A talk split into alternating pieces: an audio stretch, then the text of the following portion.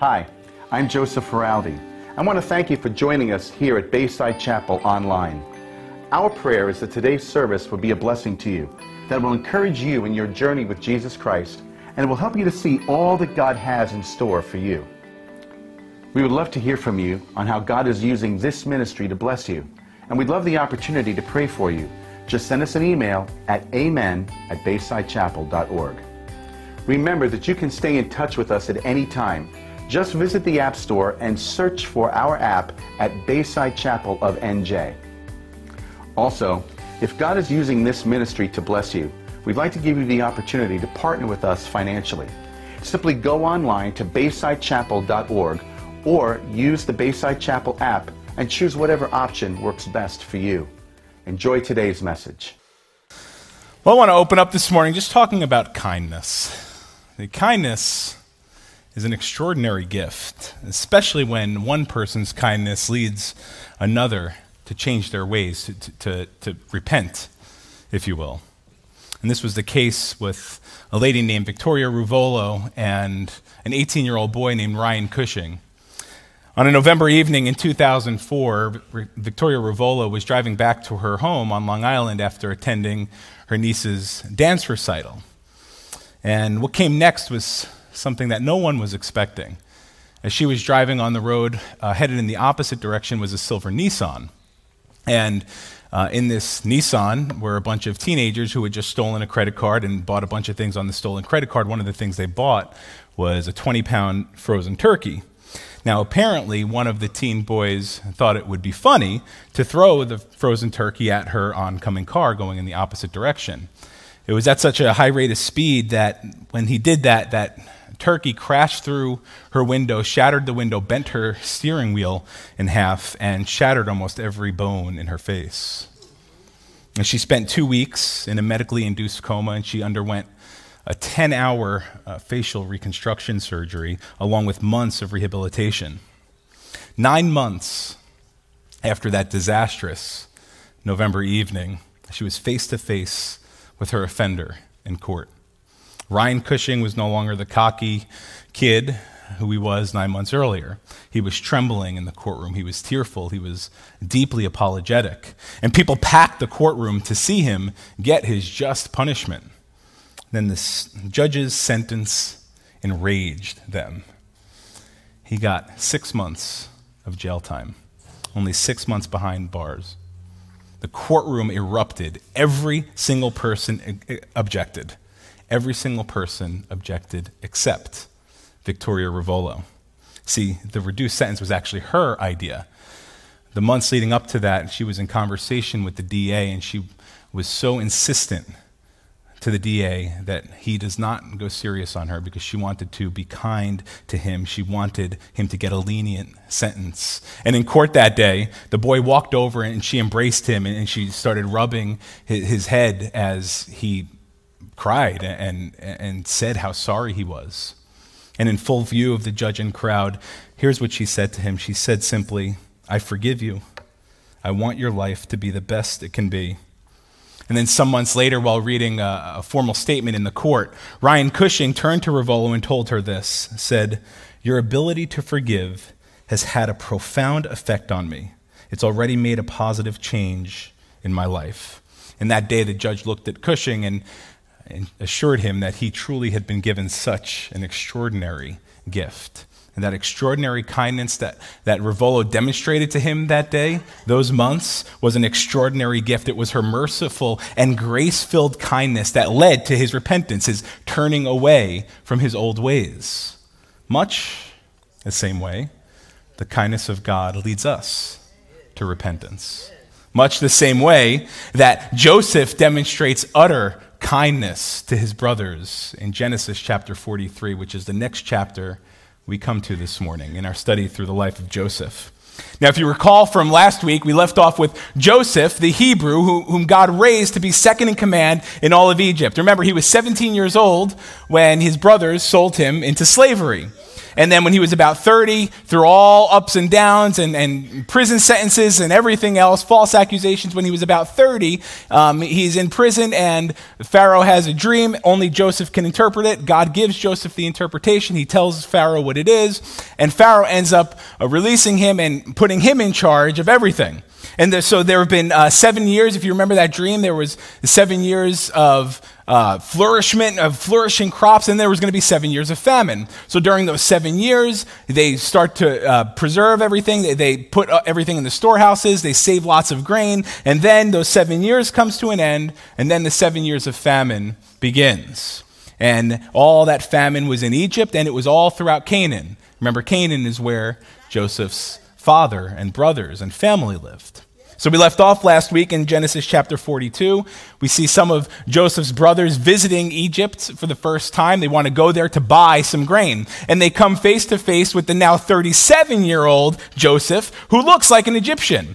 They have no idea who he is. Remember, it's been 20 plus years. He, he, was, at this point, as a Hebrew, he probably had long hair, maybe a beard. Now he's completely shaven, bald, in Egyptian clothing. They don't know who he is. And last, in Genesis 42, what we saw is Joseph starts to test his brothers. He takes Simeon and, and, puts him in prison. And then he takes the money that they use to buy the grain and he puts it, has it put back into their money bags without them even realizing it. And then he tells them he'll release Simeon if they return with his younger brother Benjamin. And Benjamin was left in Canaan. So they leave Egypt with the grain. They leave Simeon behind there. And then they return to Canaan. They see their money there. And then you see uh, Jacob, the father, basically ends Genesis 42. He throws his hands up in the air and he essentially says, Joseph is dead. Simeon is dead. You want to take Benjamin? They're going to kill him too. It's not happening. No way. So, what I want us to be paying special attention to as we come on, up on chapter 43 is how Joseph's merciful and gracious response to his brothers during their second trip to Egypt is a beautiful reflection of God's merciful and gracious response to both sinners and saints alike. We'll see how Joseph's kindness was instrumental in drawing his brothers to transformation, to repentance, which is a reflection of a beautiful gospel reality that spans all of history. The reality that the kindness of God leads to repentance. The kindness of God leads to repentance. So let's jump into Genesis 43 and see this reality at play in Joseph's story. Genesis chapter 43, starting in verse 1. says, Now the famine was still severe in the land. So when they had eaten all the grain they had brought from Egypt, their father said to them, Go back and buy us a little more food. So Jacob and his family continue to face this terrible famine that's happening in the promised land, and they've now run out of the food that they brought back after their first trip to Egypt. Either they're going to die of starvation, and with their death comes the death of God's uh, previous promises to Abraham that he was going to bless the descendants of Abraham, make them into a great nation, and through Abraham, he was going to send the promised one, the Messiah, to come and offer redemption to all of humanity. So either they were going to die of starvation and that was going to die with it, or Jacob's going to have to take a bite of some humble pie and send Benjamin and take a second trip. Verse 3. But Judah said to him, Jacob, the man warned us solemnly, You will not see my face again unless your brother Benjamin is with you. If you will send our brother along with us, we will go down and buy food for you. But if you will not send him, we will not go down, because the man said to us, You will not see my face again unless your brother is with you. So Judah reminds his father Jacob that Joseph wants to see their younger brother, Benjamin. So if they're going to take a second trip to Egypt, the only way they're going is if Benjamin comes with them. Now, this is something that Jacob is terrified of. Remember, he loves Benjamin as much as he loved Joseph because those were the two uh, sons of his favorite wife, Rachel, the one he really wanted to marry all along. Verse 6 Israel, Jacob asked, why did you bring this trouble on me by telling the man you had another brother? Now remember, Jacob's name means deceiver, right? It's a name he lived up to many times, so we're not surprised when we see this long pattern of deception emerge over and over again, like it does here. And what he's essentially telling Judah is, and the brothers is, why'd you tell him the truth? Why didn't you just lie to him? That's what we do in this family. We've been doing it for generations. You should have just lied. But Jacob was a patriarch. He was carrying in his family God's promise of, redemption for all of humanity. See, he should have been saying to his sons, Guys, we're in a dilemma. I have no idea what's going to happen. Things look bleak, things look awful, but let's trust God. Let's pray to God. Let's trust that He's going to provide and that He has good for, out of this for all of us. Instead, Jacob reacts with fear. He reacts with suspicion. He reacts with negativity. He reacts with pride. He's forgetting that God's mercy is so much greater than all of his failures. See, Jacob's words and actions demonstrate that he doesn't truly understand the kindness of God and God's ability to uphold everything that he promised. It's not unlike the way many of us relate to God and our failures. We get so caught up in our sins and in our failures that we think we're, we're just too far gone for God. There's nothing He can possibly do with us. We've, we've woven this intricate web of lies and manipulation so that everyone sees the me that we want them to see, but not God.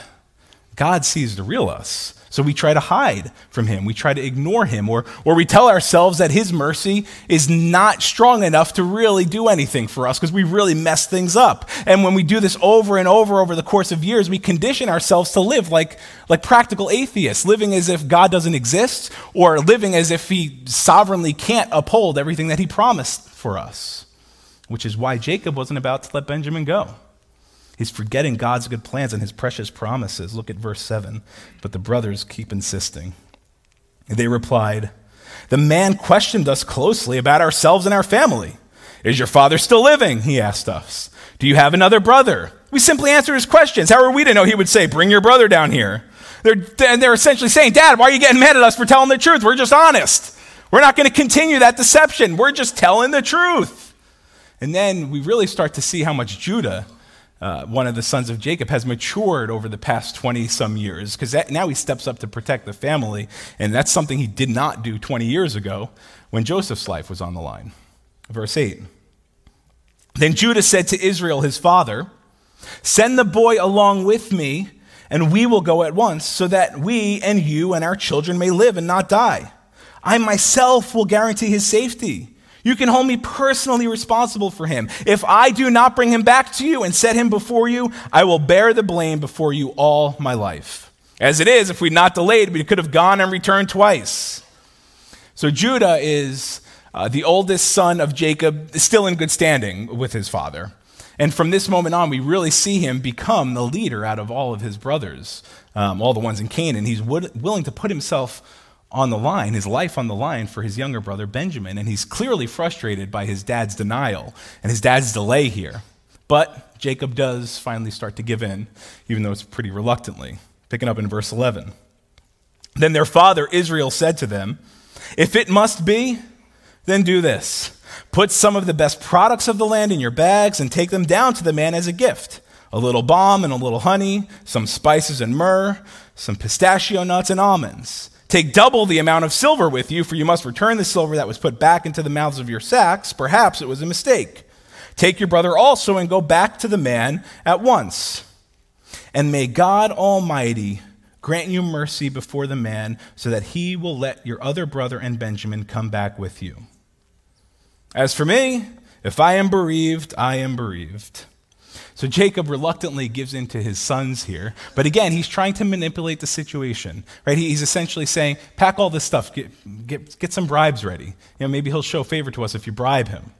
And the problem here is that Jacob actually says a little bit too much. See, he should have ended his farewell speech. Look again at verse 14. It, it, says, And may God Almighty, the Hebrew there is El Shaddai, may God Almighty grant you mercy before the man so that he will let your other brother and Benjamin come back with you. If that was the end of it, excellent. But no, he takes the low road and he tacks on his whining and his self pity. He doesn't stop for even one moment to consider the possibility that God was at work in all of this mess. God was at work in his family's situation. God was orchestrating everything for their good. If only he could see what God saw. If only he would know that the man in Egypt was actually going to be thrilled to be merciful to him. It was going to be thrilled to lavish him and his sons with grace and love. Now, of course, Jacob couldn't know that that man in Egypt was his long lost son, Joseph, whom he thought was dead.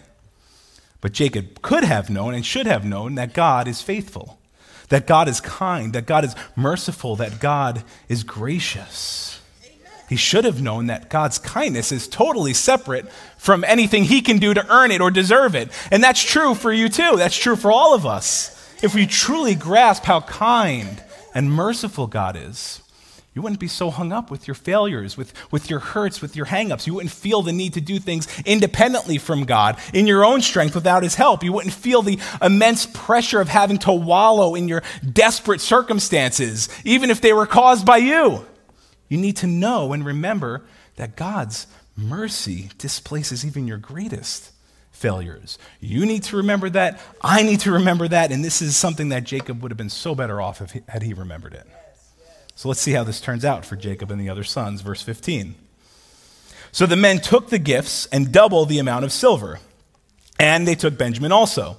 They hurried down to Egypt and presented themselves to Joseph. When Joseph saw Benjamin with them, he said to the steward of his house, Take these men to my house, slaughter an animal, and prepare a meal, there to eat with me at noon.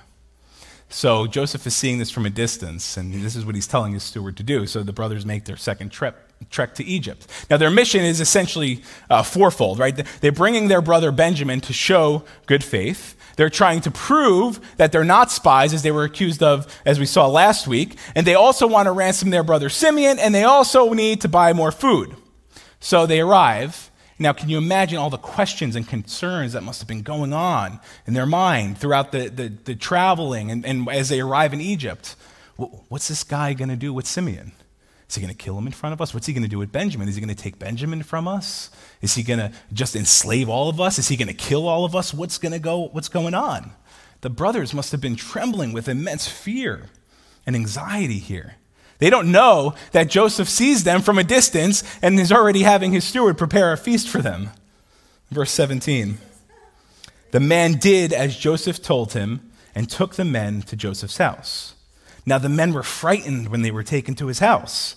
They thought, We were brought here because of the silver that was put back into our sacks the first time. He wants to attack us and overpower us and seize us as slaves and take our donkeys.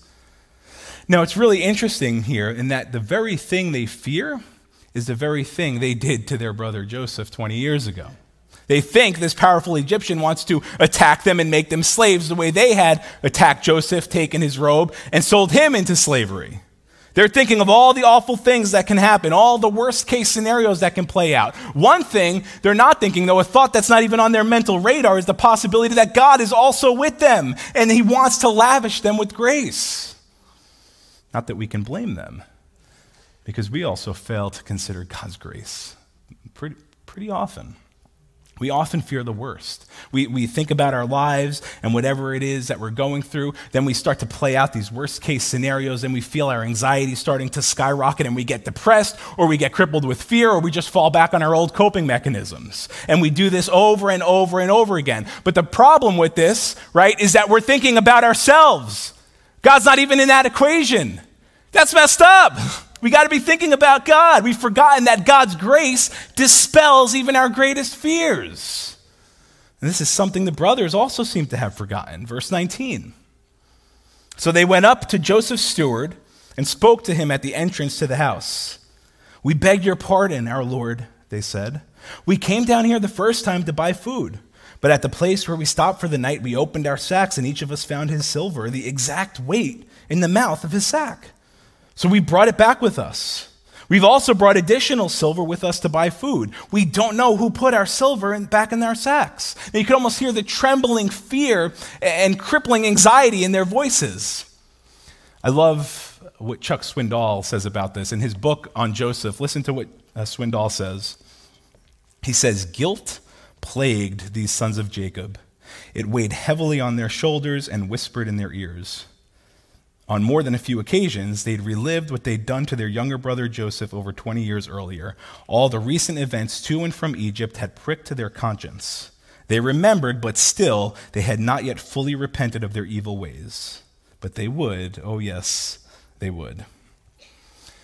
See, the, the brothers, they were paralyzed by guilt, so they feared the worst.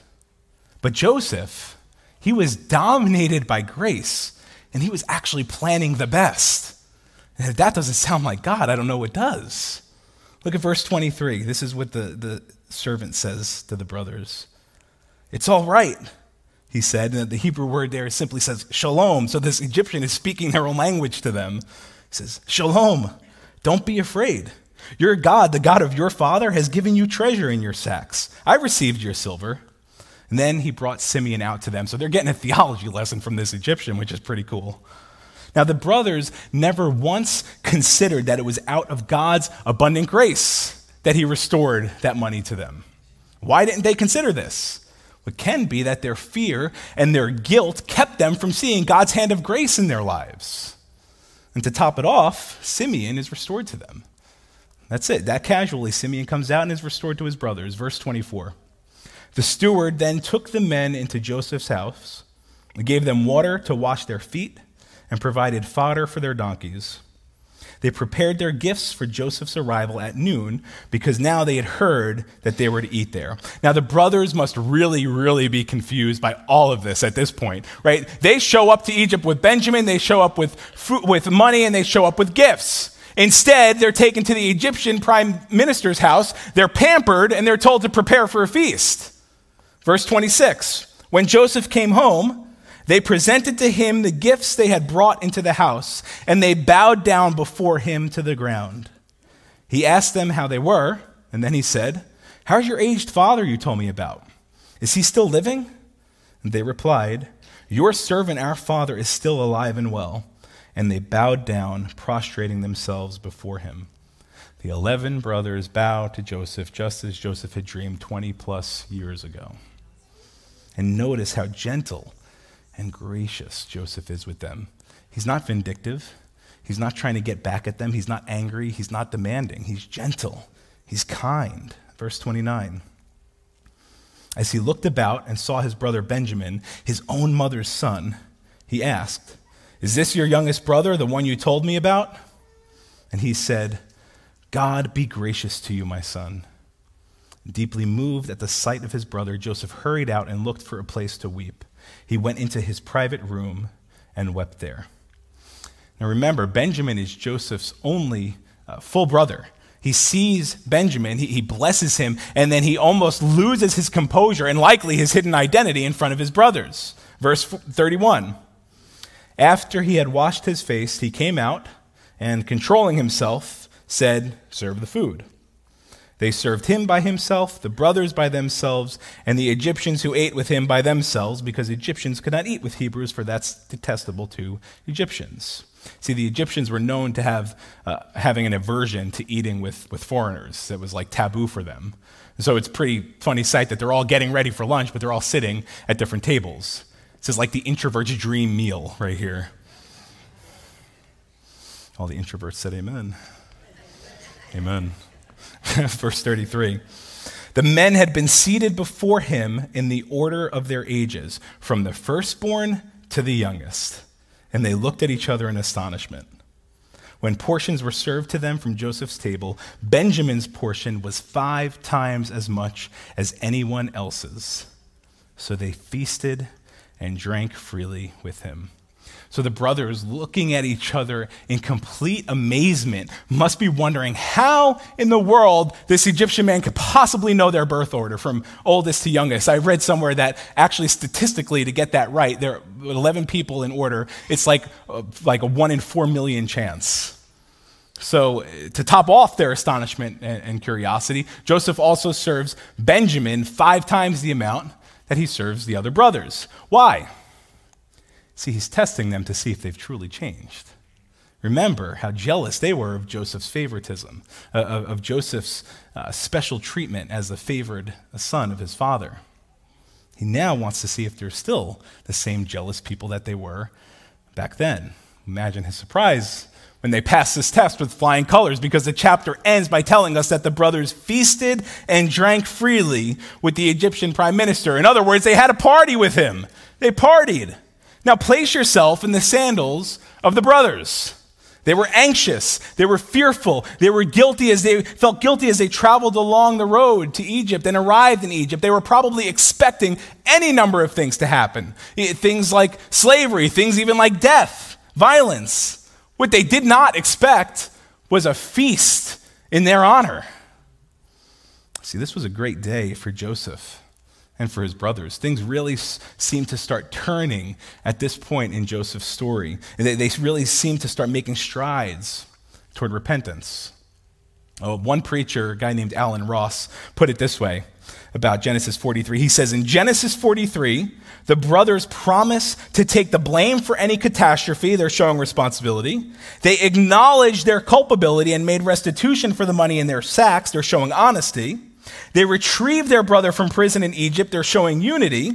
They recognize that God was at work in their midst. They're showing belief. And they rejoiced in their provisions, even when a brother was receiving more than they were. Gratitude. That's a complete 180 from the brothers we knew 20 plus years ago.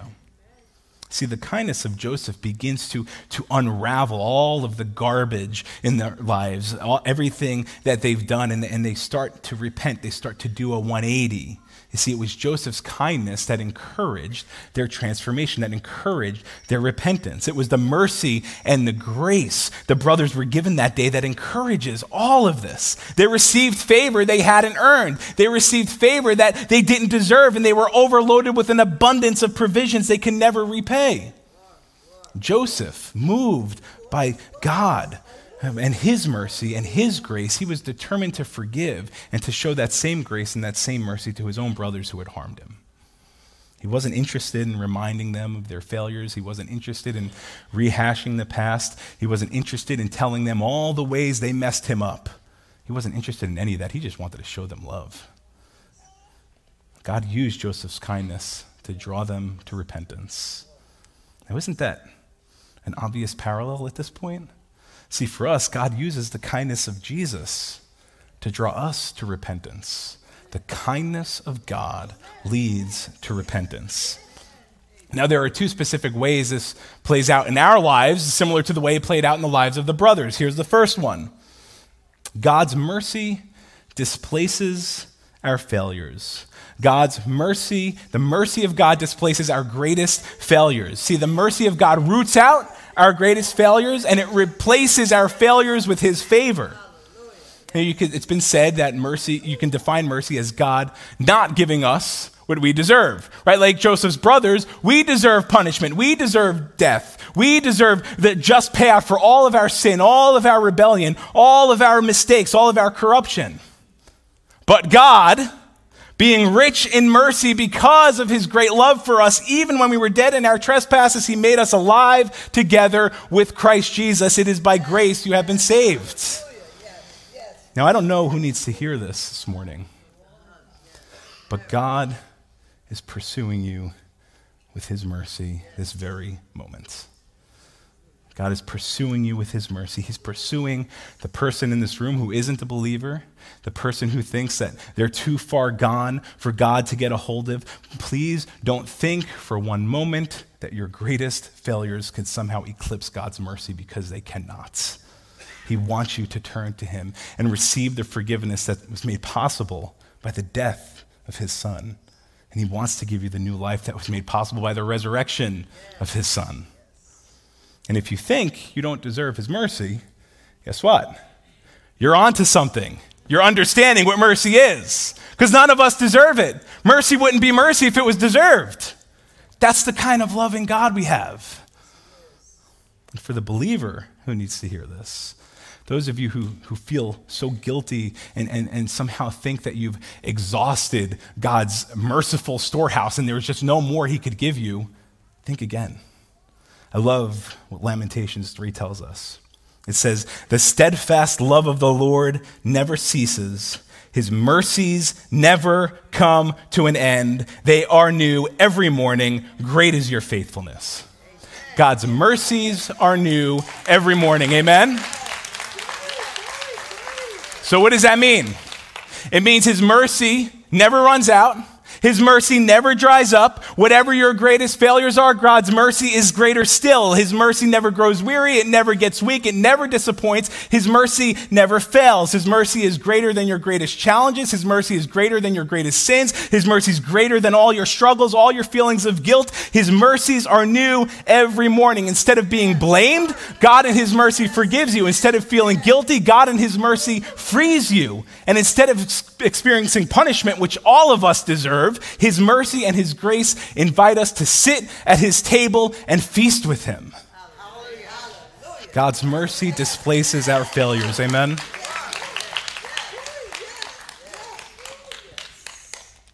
And here's the second truth God's grace dispels our fears.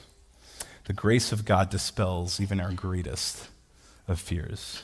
See, whereas God's mercy pardons us, His grace gives us an entire new life. See, mercy is what gave Joseph's brothers another chance, but it was the grace that invited them to feast with Him.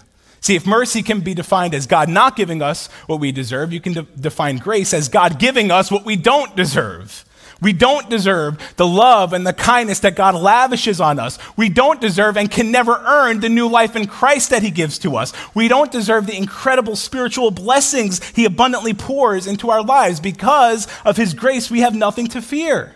He graciously and sovereignly holds all of our tomorrows, all of our fears, all of our troubles in His hands, and He promises to be with us. He promises to guide us. He promises to protect us. He promises to strengthen us, to love us, and to work every minute detail of our lives out for our good and His glory. Amen?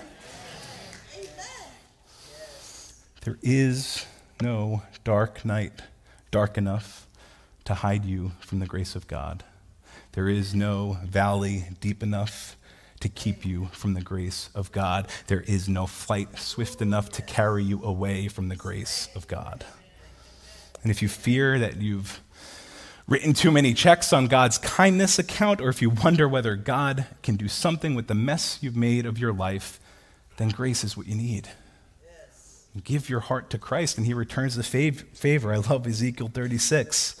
God says, I will give you a new heart, and I will put my spirit in you.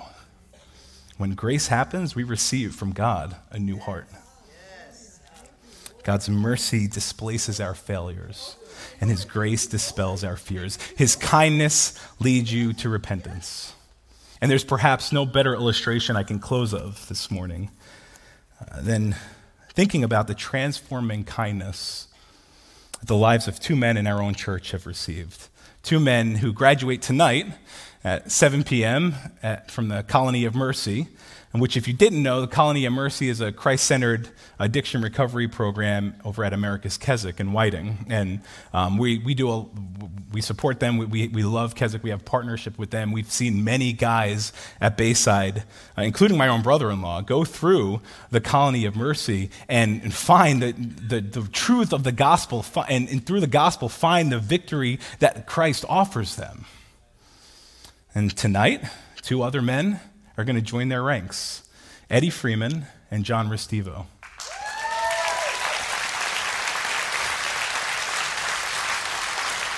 I think they're both here. I didn't have them do this, but can you guys stand up real quick?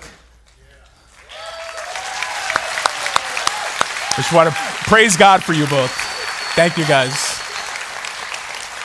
See what amazing testimonies of God's grace and mercy these two men truly are. And before Christ, Eddie was a bit of a mess.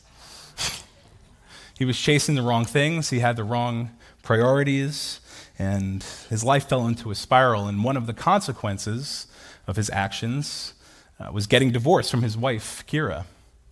But in God's perfect timing, he regenerated Eddie, who placed his faith in Christ. And as a result, Eddie found freedom from his addiction. He found uh, hope in Christ. And at the same time, his ex wife also came to learn about the kindness of God, and she placed her faith in Christ. See, they learned.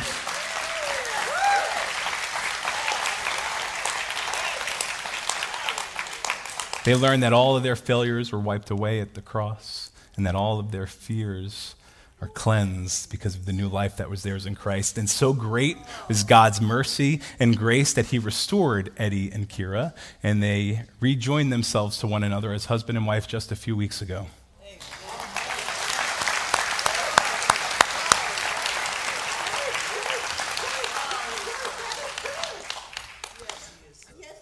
He is so good. And then there's John Restivo, another, another billboard of God's grace and mercy. And I asked John to write a little bit, so I'm going to read some of what he wrote. Listen to what John had to say. John said this My circumstances, upbringing, sin, flesh, and the devil led me down dark and hellish paths. I was once an abused child, abused sexually, physically, emotionally, and verbally, and I began the path of addiction starting at the age of nine. As an adult, I was reduced to a homeless shelter, and it spiraled so far out of control that I overdosed and was found dead on Route 37 in Toms River, face down. I later learned that doctors Narcan me four times, but I left that hospital, hospital and I overdosed again shortly thereafter. But God.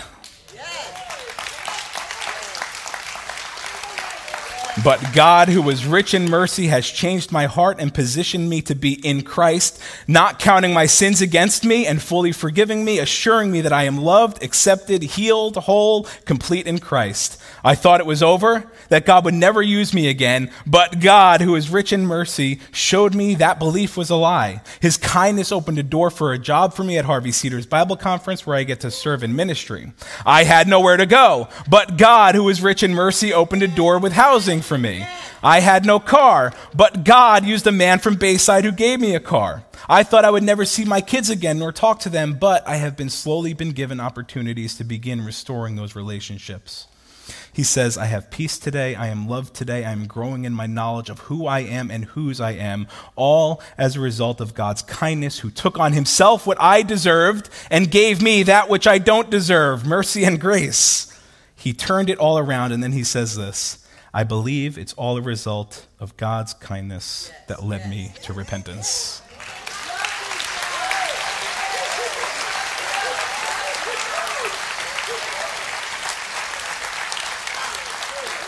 Praise God for his kindness. Church, the kindness of God leads to repentance.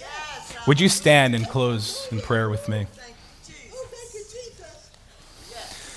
Jesus, we do thank you for your kindness, for your love for your grace, for your mercy. Father, I pray for anybody in this room right now who is who knows they're in desperate need of that mercy. Lord, illuminate their hearts with the truth that you are pursuing them at this very moment with your mercy. Lord, that you want them simply to turn away from what they're, they're headed toward and simply turn to you and receive from you all that you have in store for them, all that you offer to them because of the death, burial, and resurrection of our Lord Jesus Christ. God, thank you for your great mercy. Lord, I pray that you would continue to teach us truly how magnificent your mercy is. Lord, we can't fully comprehend it, but to the extent that we can, Lord, let it change us, let it transform us. I thank you that your mercy comes to us apart from anything we can do to deserve it. Thank you that your grace comes to us apart from anything we can do to earn it. Lord, you are good, you are kind, you are gentle, you are faithful. And you satisfied your wrath at the cross of Christ, and in turn, you offer us the righteousness of Jesus himself and the new life by which he was raised with, and that you want to so desperately give to each one of us, Lord. So I pray for anybody in this room who has yet to receive that new life from you, Lord, even in the stillness of these moments or in the song to come, that they would simply say, Lord, have mercy on me, a sinner. I need Jesus. Save me. And God, for those of us who are your children, Lord, help us to live in your mercy and your grace. It's so easy to get distracted from life, from circumstances, from uh, difficult situations. Lord, help us to always remember and see your sovereign hand at work, guiding all of it. Lord, and give us the faith that we need to trust in you. Lord, transform each one of us from the inside out And thank you for your kindness. Thank you that it's your kindness that leads us to repentance.